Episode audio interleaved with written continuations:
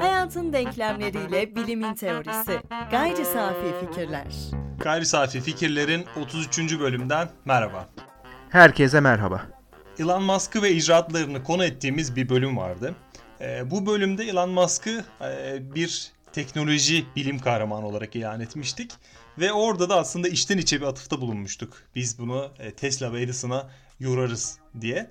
E, Nikola Tesla ve onun adı geçtiğinde aslında onu tamlayan olarak geçen Thomas Edison bugün programın konusu olacak. Aslında bu konu öyle bir konu ki nereden başlandığında nereye gideceği belli olmuyor. O yüzden bir ya da birkaç program bile olabilir.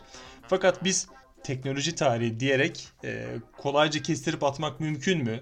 E, aslında bu da tartışma konularımızdan biri. Yani bu e, Nikola Tesla ve Thomas Edison'la başlayarak teknoloji tarihi, bilim tarihi ayrımının varsa bir ayrımını ortaya çıkaracağız. Yoksa da e, nasıl bir kırılımla bunların ortaya çıktığını tartışacağız.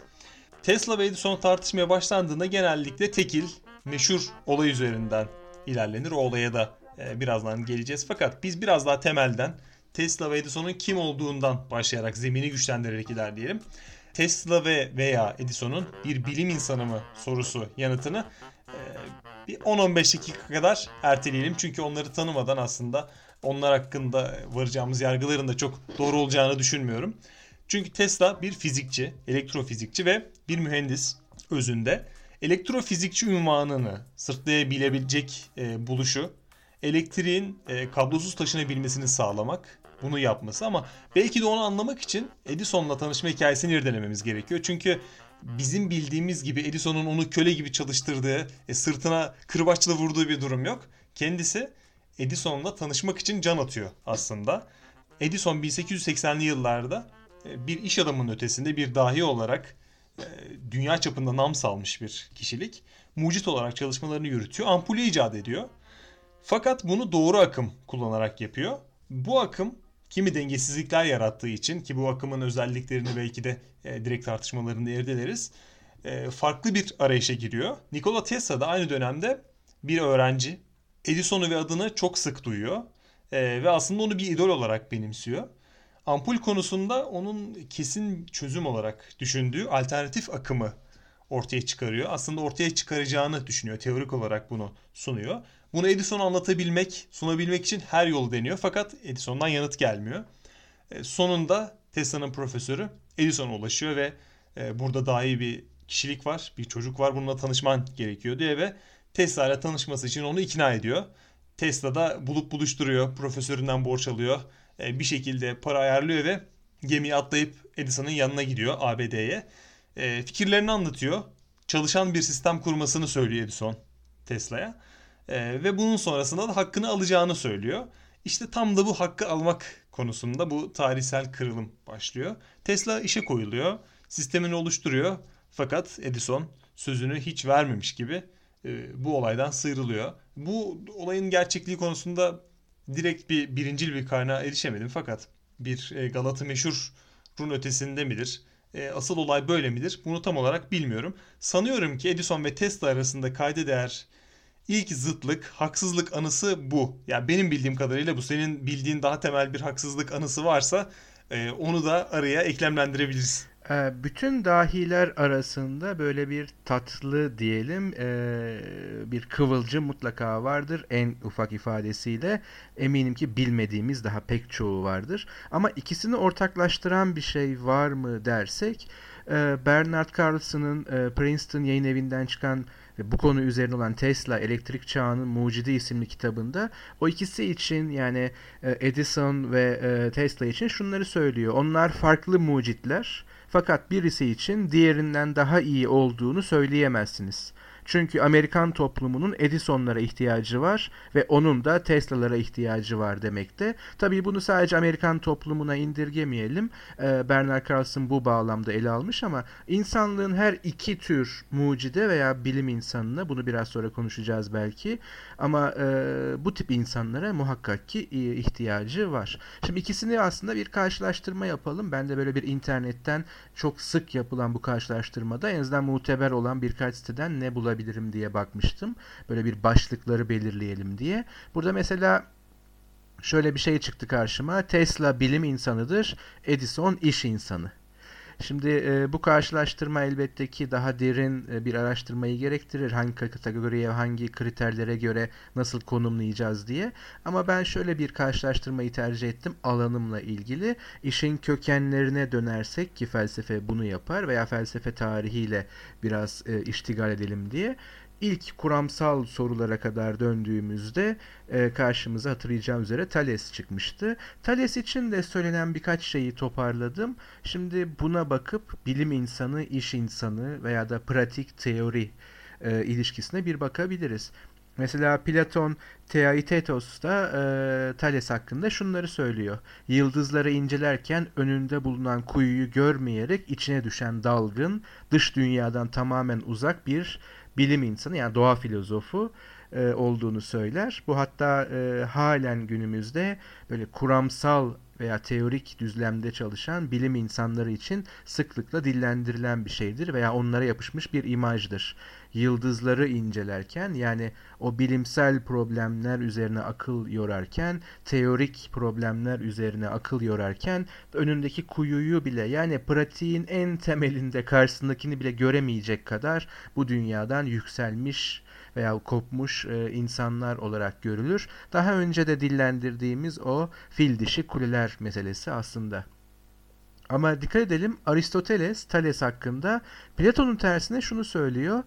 Döneminde zeytinin var yılını önceden tahmin ederek parasını bölgede bulunan zeytin ezme makinelerinin tümünü kiralamaya ayıracak ve o yıl bol ürün gelince çok fahiş fiyatlarla ihtiyacı olanlara kiralayacak bir iş adamı veya iş insanı olarak tanıtıyor Thales'i. Yani bu aslında bir e, çelişki veya karşıtlık değil. Çünkü Thales aynı öngörü gücünü ürettiği vizyonuyla hem e, bilim açısından veya kuramsal açıdan öngörülerde bulunabiliyor veya bunlarla iştigal ediyor. Ama aynı zamanda dünya ve gerçeklik tek olduğu için teoriyle pratik aslında biraz derinleşme meselesi anlamında paranın iki yüzü olduğu için çok da bağımsız değil. Zeytinin var yılı şu anlama geliyor. Yani zeytin hasadının yok çok olacağını çeşitli e, etmenleri değerlendirip, faktörleri değerlendirip bir öngörüde bulunarak başarılı bir e, tahminde bulunuyor. Tamamen verilerden yola çıkarak ve düzenlilik yani doğa yasaları,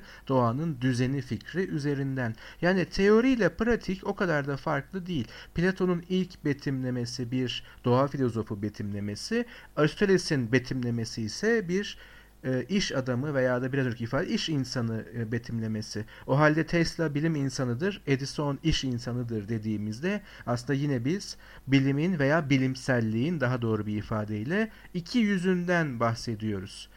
Mesela yine Thales'ten başka örnekler verelim. Edison ve e, Tesla için bize bir vizyon veya arka plan sağlayabilir mi diye. Mesela Herodot da Thales için şunu söylüyor. Thales'in Lidya'nın Persler tarafından yıkılmasından önce İonya yurttaşlarına Lidya istilasına karşı koyabilmek için başkenti Teos olacak bir federasyonda örgütlenmeleri yolunda tavsiyede bulunan biri olarak tanıtır. Yani bırakalım pratikte teknoloji ile teori arasındaki ilişkiyi aslında insan yaşamı ve politik yaşam konusunda bir devlete hayatta kalabilmesi, bekasını sürdürebilmesi için rasyonel tavsiyede bulunabilecek bir entelektüel aynı zamanda Thales. Yani bir prototip olarak Mesela başka bir anlatıma göre de Lidyalıların Metlere karşı yaptıkları bir seferde Kızılırmağı rahatça geçebilmeleri için bu nehrin kenarında bir kanal kazdırıp ırmağın sularını ikiye bölmek suretiyle üzerinde köprü yapılabilecek kadar seviyesini düşüren biri. Yani bir mühendislik e, müdahalesinde bulunabilecek bir doğa filozofundan bahsediyoruz. Milattan önce 500'lerdeyiz unutmayalım. Ya da denizcilere yönlerini kaybetmemeleri için küçük ayı takım yıldızını yön tayini için esas almaları gerektiğini söyleyen bir kişi Thales. Ya da Mısır'a bizzat giderek dönüşünde geometri bilimini ilk kez Yunan şehir devletlerine getiren kişi daha önce bunu söylemiştik. Milattan önce 585 yılının 28 Mayıs'ında meydana gelen güneş tutulmasını öngören kişi ve bunu açıklayan kişi. Ama bunların hepsinin arkasında arke nedir şeklinde belki de kuramsal bilimin ilk sorusunu dillendiren ve buna ilk hipotetik cevap veren kuramsal e, fizikçimiz bugünkü adlandırmasıyla. Yani Tesla ile Edison karşılaştırmasında bir dualizm, bir ikilik gibi görünen bilim insanı mı, iş insanı mı sorusu. Evet tabii ki bundan para kazanmak anlamında bir fark yaratacaktır. Biraz sonra bundan da elbette özellikle teknobilim üzerinden konuşacağız ama e, bilimin ortaya koyduğu bilgi elbette ki işe yarar bilgidir kısa vade, orta vade veya uzun vadede o bilginin yapısına göre değişebilir veya üzerinde çalıştığı probleme göre. Ama muhakkak ki işe yarar bilgidir. Asla böyle gökyüzüyle ilgili veya göklerde metaforik olarak e, seyir sefer eden bir bilgi türü veya da böyle bir arayış değil. O yüzden Tesla ile Edison aslında aynı işle iştigal eden fakat iki farklı belki e, yönelime sahip mucit veya bilim insanıydı dönemleri itibariyle. Şimdi benim buradan anladığım e, ben Tesla'yı araştırırken 2000 yıl öncesine gidemedim. O yüzden kuramsal çalışmaların e, biraz da dalgayla eleştirilmesini ben modern bir problem olarak düşünmüştüm ve e, notlarımı alırken bunun modern bir problem olduğunu düşünerek onu çok güzel temellendirmiştim. Fakat Thales döneminde bile belli başlı bir teknolojiden bahsetmediğimiz, çok gelişmiş bir ticaret sisteminden en azından e, bilim insanları arasında dalga geçilecek, dalga demeyeyim de eleştirilecek bir ticaret sisteminden bahsetmediğimiz duruma baktığımızda bile e, kuramsal çalışmalar yapması e, Thales'i bir manada e, onların gözünde küçültüyorsa burada e, benim ortaya atacağım şöyle bir soru var. Bilgisini pratiğe döken kişi, iş adamı bilgisini pratiğe dökmeyen kişi aynı insandan bahsediyoruz. Bilim insanı mı oluyor? Çünkü e, bildiği şeyleri sadece akademik yahut sadece kamu için kullanan kişi bilim insanı iken bu bilgileri yine kamu için kullanıp yine Thales örneğinde senin anlattığın gibi hem arkeyi arayıp hem de e, zeytinlerin e, ne zaman ortaya çıkacağını, ne zaman meyve verdiğini or- e, tahmin edebilmesi onu yani illa ya bilim insanı ya da iş adamı arasında tutup tutmamamızı mı gerektiriyor? Yani burada şöyle bir şey olabilir. Bilim insanı ile eğer iş insanı arasında ayrım ortaya koyacaksak bu belki de öngörü yeteneği olabilir. Yani bir bilim insanı aynı zamanda bir iş insanı da olabilir. Fakat e, bir bilim insanının iş insanı olabilmesi için gerekli şart öngörü yeteneği. Öngörü yeteneği yoksa zaten e, iş insanlığına dair yapacağı ilk atılımda olumsuz sonlanacağı için bilim insanlığına geri dönecek ama e, acaba burada bir bilim insanı, iş insanı ayrımı yapmak çok doğru mu? Yani biz şöyle demiyoruz. Tesla bir bilim insanı mıydı yoksa bir erkek miydi? Çünkü ikisinin de aynı anda gerçekleşebileceğini, bunun mümkün olduğunu biliyoruz. Ya da Tesla bir e, iş insanı mıydı, bilim insanı mıydı yoksa baba mıydı? Yani bunların birbirlerini engelleyecek ya da birbirlerinin yerini tutabilecek kelimeler olup olmadığını e, tam olarak şu an bilemediğimiz için mi bunu tartışıyoruz? Orada biraz kafam karıştı özellikle Thales örneğinde. Aslında Thales'ten beri yani oraya dönmem de bu amacı taşıyordu. Ee, söz konusu olan şey şu. Hakikat problemi her nerede olursa olsun. Ve e, aramızdaki üçüncüyle hemen analım. Karl Popper'ın dediği gibi Bilimsellik her zaman problemlerle başlar. Aslında bütün bilgi arayışımız temelde problemlerle başlar ve bunları pratik veya teorik diye ayırmak bir ölçü problemidir. Onun dışında bütün hepsi birer bizim için yaşamsal problemlerdir. E, bu anlamda hakikati bilmek, Sorun bu. Aslında Thales'in gösterdiği şey şu. Hem zeytin örneğinde hem de bir e, güneş tutulmasını öngörürken kullandığı şey gerçekliğin bilgisi ya daha modern belki kendi içimizden esprili bir e, motto arıyorsak Cem Yılmaz'ın o gösterisinde söylediği şeyi buraya e, e, adapte edebiliriz. Para için bir şey yapmadım ama yaptığım şey para etti. Şimdi bilim aslında böyle bir şey. Bilim para için yapılan bir şey değil veya para kazanmak uğruna veya herhangi bir şekilde Baconvari veya ona atfedilen, yanlış atfedilen güç kazanmak uğruna gerçekliği manipüle etmek değil. Aksine aslında Bacon'ın tam söylediği şey gerçeklik veya doğa ancak onun yasaları bilinerek kontrol altına alınabilir. E bu durumda mesele dünyayı veya gerçekliği bilme problemi yani temel epistemolojik problemimize geliyor ve Thales'in bize gösterdiği şey şu. Hakikati bilirseniz bu elbette para eder ama bu paraya kazanmak için yapılan bir şey değildir ve hiçbir para kazanma uğraşıyla manipüle edilebilir bir şey değildir. Yani hakikati çarpıtarak, gerçekliğin bilgisini çarpıtarak para kazanmaya çalışıyorum diyen biri ne iyi bir iş insanıdır orta vade uzun vadede. Kısa ve hiçbir vadede de iyi bir bilim insanı hatta bilim insanı elbette değildir. Ama hakikat daima para eder ama tabii bu paraya tahvil edilmesi anlamına gelmiyor. Şimdi burada hemen bir farka yine e, gönderme yapalım. Yine bu konuyla ilişkili olacaktır. Mesela şu söyleniyordu. Tesla yalnız çalışırdı. Edison'un yüzlerce çalışanı vardı. Bunu şöyle açıklayabiliyoruz. Edison'un kalıcı mirası özel bir patent ya da teknoloji değil, yenilenme sürecini lejyoner işçiler tarafından üstlenilen küçük görevlere ayıran buluş fabrikalarıydı. Yani Edison ana fikri evet çok iyi işliyordu. Hatta büyük bir kısmı ona aitti. Ama müthiş bir network kuruyordu. Yani çok fazla üzerinde çalışan insanları aynı yere odaklıyordu. Yani bir buluş fabrikası. Bu bize hemen birilerini hatırlatıyor olsa gerek. Bu Steve Jobs ve Elon Musk'ın e, yaptığı işten hiçbir farkı yok. Özellikle Steve Jobs için söylenilen sen mühendis bile değilsin diplomalı an, olmak anlamında. Sen ne yapıyorsun dediğinde onun cevabı şuydu çok kavgalı olduğu yol arkadaşlarına. Sizler orkestranın müthiş virtüözlerisiniz ama ben orkestra yönetiyorum.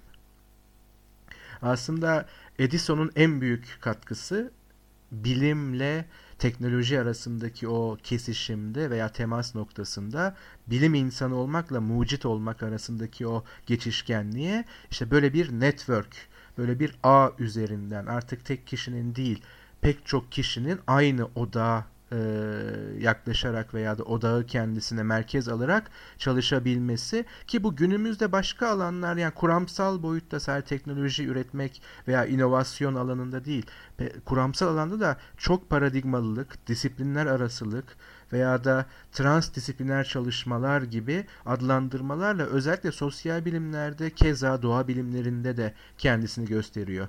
Mesela CERN'de yapılan deney sadece kuramsal fizikçiler, deneysel fizikçilerin, fizikçilerin buluştuğu bir mecra değil. Orada pek çok bilim insanı, pek çok disiplinden insan o ekipmanı kullanarak bilgi üretiyor ve birbirlerinin yolunu açıyor. Birbirlerinin aklına gelmeyen soruları gündeme getirip paylaşımda bulunuyorlar. Yani Edison'un bu anlamdaki mirası hala yaşıyor. Ama Edison'un biraz önce alıntıdığımız gibi Tesla'lara da ihtiyacı var. Hem de çok fazla. O yüzden Tesla'nın yalnızlığıyla Edison'un bu e, patronluğu diyelim aslında çelişen şeyler değil. Çağımızın veya da bilimin geldiği noktanın gereği. Çünkü artık tek başına masasında veya laboratuvarında çalışan bilim insanı veya da mucit dönemini çok aştığımız bir noktadayız. Çünkü çok derinleştik ve teknolojimiz de kuramsal bilgimiz de bir bir aradılık, bir disiplinler arası iş bölümü hatta dediğim gibi transdisiplinler yani disiplinleri çapraz kesecek e, yeni alanlar her an doğuruyor. Bu yüzden Edison ve Tesla yine bir paranın iki yüzü gibi ikisine de ihtiyacımız var. Diğer bir karşılaştırma şuydu. Tesla zamanının ilerisindeydi. Edison kendi zamanının adamıydı. Acaba bu e, nasıl bir ilişkidir bilim açısından? Mesela şöyle bir şeye rastladım internette. New Jersey'de Thomas Edison Ulusal Tarihi Parkı arşivcisi Edison and the Rise of Innovation'ın yazarı e, şunları söylüyor. Ampul, fonograf ve hareketli resim Edison'un en önemli buluşları olarak lanse edilirken başkaları da benzer teknolojiler üzerinde çalışıyorlardı. Yani eğer bu icatları Edison bulamasaydı başkaları mutlaka ki bulacaktı. Kısa vadeli harekette Edison elektrik gücü aktarımı için Tesla'nın pratik olmayan alternatif akım sistemi fikrini yok saydı ve bunun yerine kendisinin basit ancak daha az verimli doğru akım sistemini teşvik etti. Aksine Tesla'nın fikirleri mevcut piyasa talebi olmayan daha çarpıcı teknolojilerdi. Yani orta ve uzun vadeli teknolojileri düşünüyor veya problem ediniyordu Tesla. Ve onun alternatif akım motor ve Niagara şelalesindeki hidroelektrik santrali türünün ilk örneği olan enerji santrali gerçekten de dünyayı elektriklendirdi orta ve uzun vadede. Tesla bunların yanında seslerin, görüntülerin ve hareketli resimlerin kablosuz aktarımını sağlayacak bir sistem üzerinde yıllarca çalıştı ki bu onu gelecekçi ve aynı zamanda radyo, telefon, mobil telefonlar ve televizyonun gerçek babası yaptı. Yani şunu söyleyebiliriz. Nikola Tesla tüm kitle iletişim sistemimizin aslında temelindeki o fikirle uğraştı. Tamamı ona ait olmasa bile. Yani bu ona ait olmasa derken şunu kastediyorum. Elbette ki üzerine pek çok katkı yapıldı. Ama Tesla orta ve uzun vadedeki daha ileri problemleri belki o problemler henüz e, çok da karşısına çıkmamışken diğer bilim insanların konu edinebilecek kadar vizyonerdi. Ama Edison çağının problemleriyle ve hemen pratiğe dökülebilecek biçimleriyle uğraşıyordu.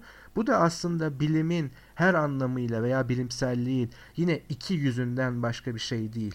Bilim illaki çok uzun vade şu anda hiç önemi olmayan şeylerle uğraşmadığı gibi sadece günün problemleriyle de sadece uğraşmaz. Burada altını çizmemiz gereken şey sadece kısmı. Çünkü her ikisiyle de uğraşır. Çünkü temel problem e, eş değer veya da eş problemler yani hakikat problemi. Hakikat bu anlamda aslında zamansız bir şey ama biz onunla her defasında zaman içerisinde karşılaşıyoruz. Bu şimdi veya gelecek olabilir. İkisinden birini seçmemize de gerek yok.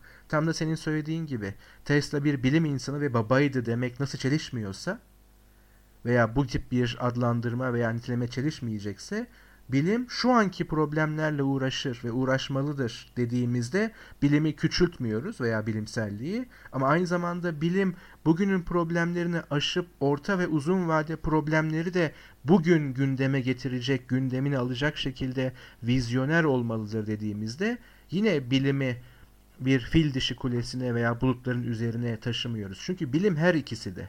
Burada ya ya da mantığına girmeye gerek yok. Hem o hem o tabii ki olabilir. Aslında modern bilimin üretimi de yani şu an e, içinde bulunduğumuz bilgilerin üretimi de biraz e, bu Edison, Steve Jobs, Elon Musk gibi eleştirilen insanların özel bir şirkette yaptığının aslında biraz daha naif ellerle yapılmış hali. Fakülteler, okullar, belli kaynaklar, laboratuvarlar var e, rektörler, okullardan sorumlu, dekanlar, fakültelerden sorumlu, üretim okul bünyesinde, üniversite bünyesinde, araştırma e, enstitüsü bünyesinde gerçekleşiyor. E, tüm bunlar olmazsa yine Edison'un o yüzlerce aklı kendi için çalıştırdığı fakat Edison onlara gerekli kaynağı sağlamasa o akılların aslında hiçbir şey üretememe ihtimalinin olduğu gibi e, bu tip kurumlar olmasa da modern bilimin de ortaya çıkma ihtimali yok. Yani e, milyon dolarlık bir e, deney sistemini e, bir bilim insanı tek başına kuramayacağı gibi Edison döneminde e, yapılacak herhangi bir fonografı örneğin ortaya çıkaracak kişinin bunu hayatı geçirebilecek kaynağı bulma ihtimali de çok düşük. Bu yüzden Edison'un e, bunu özel bir şirketle yapıyor olması onu onursuz bir iş adamı yapmaz gibi geliyor bana. Çünkü e, burada biraz da e, bilimsel işleyişle ekonomik işleyiş arasında ayrımda bulunamamak e, problemi de yatıyor olabilir. Yani ekonomik olarak desteklenmeyen herhangi bir sistemin e, bilimsel e, bilgi üretimine yahut bilimsel bilginin dahil olduğu herhangi bir sisteme sızdığı düşüncesinin bir rahatsızlık, bir iç sıkıntısı yaratmasıyla olayları düzgün ve iyi anlayamıyor olabiliriz. Çünkü sistemin işleyişi şu anda böyle. Geçti, o zamanlarda da böyleydi. Bunun kim tarafından yapıldığı bunu değiştiriyorsa o zaman hakikati eğip bükmüş de olabiliyoruz. Ayrıca senin bahsettiğin gibi hakikatin peşinde koşmak bir sınır jandarmalıysa Tesla bunu e, Edison yaşamını yitirirken e, önemli bir e, söz söyleyerek gerçekleştiriyor. Edison'un Tesla'ya pay vermekten kaçındığı o olayın ardından Edison ölüm döşeğinde yıllar sonra ve Tesla'yı af dilemek için yanına çağırıyor.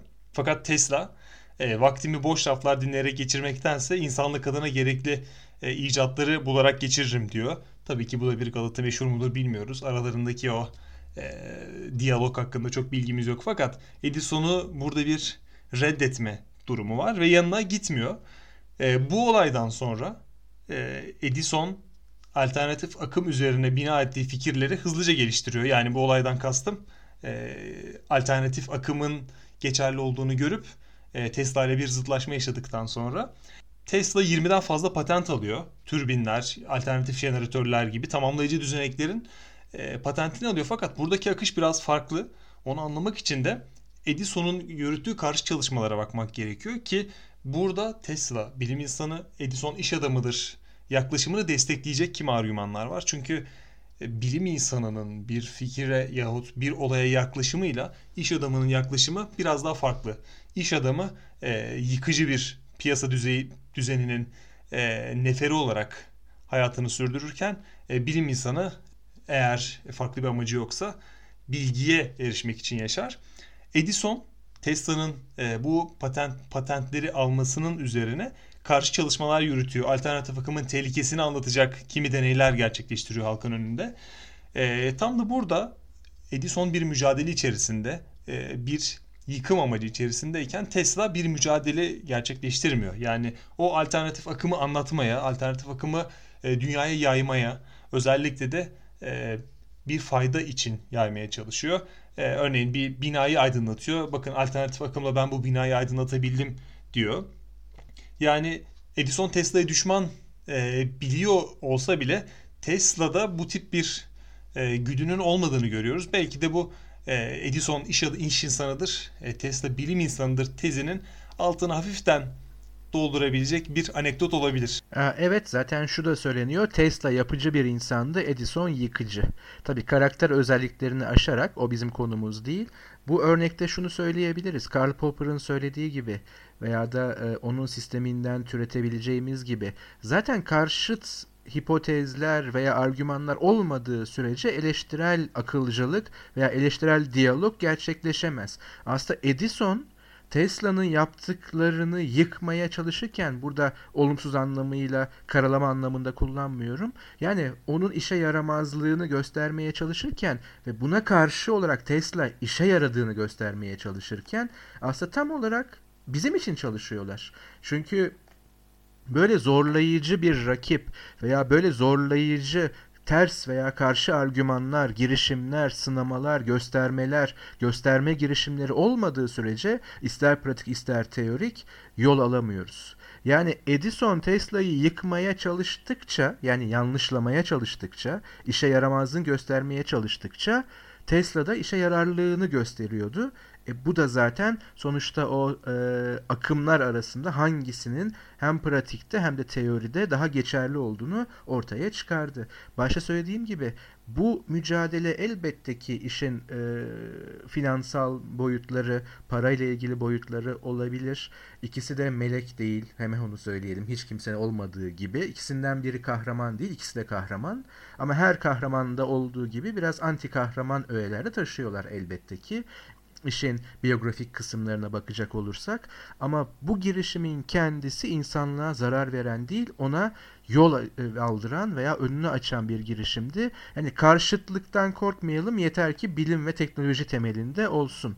Mesela Tesla önemli icatlarına rağmen parasız kaldı. Edison zengin oldu gibi bir karşılaştırma var. Ve bu, bu da hani her zaman mağdurdan ve parasızdan yana olduğumuz için Tesla'yı biraz daha öne çıkarıyor gibi. Hemen şunu söyleyeyim. Tabii ki bir e, mucidin, akademisyenin, bilim insanının, düşünürün gerçek olduğu sürece geçtiğimiz programlarda şimdi sahtesini de konuşmuştuk.